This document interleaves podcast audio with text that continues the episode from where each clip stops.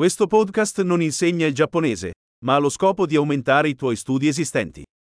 Una componente importante dell'apprendimento delle lingue è sottoporre il tuo cervello a enormi quantità di lingua, e questo è il semplice obiettivo di questo podcast. Sentirai una frase in italiano e poi la stessa idea espressa in giapponese. Ripetilo ad alta voce nel miglior modo possibile. Proviamolo. Adoro il giapponese. 私は日本語が大好きです。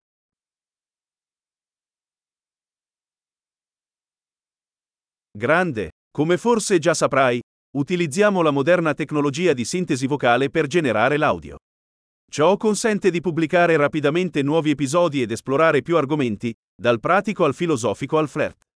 Se stai imparando lingue diverse dal giapponese, trova i nostri altri podcast.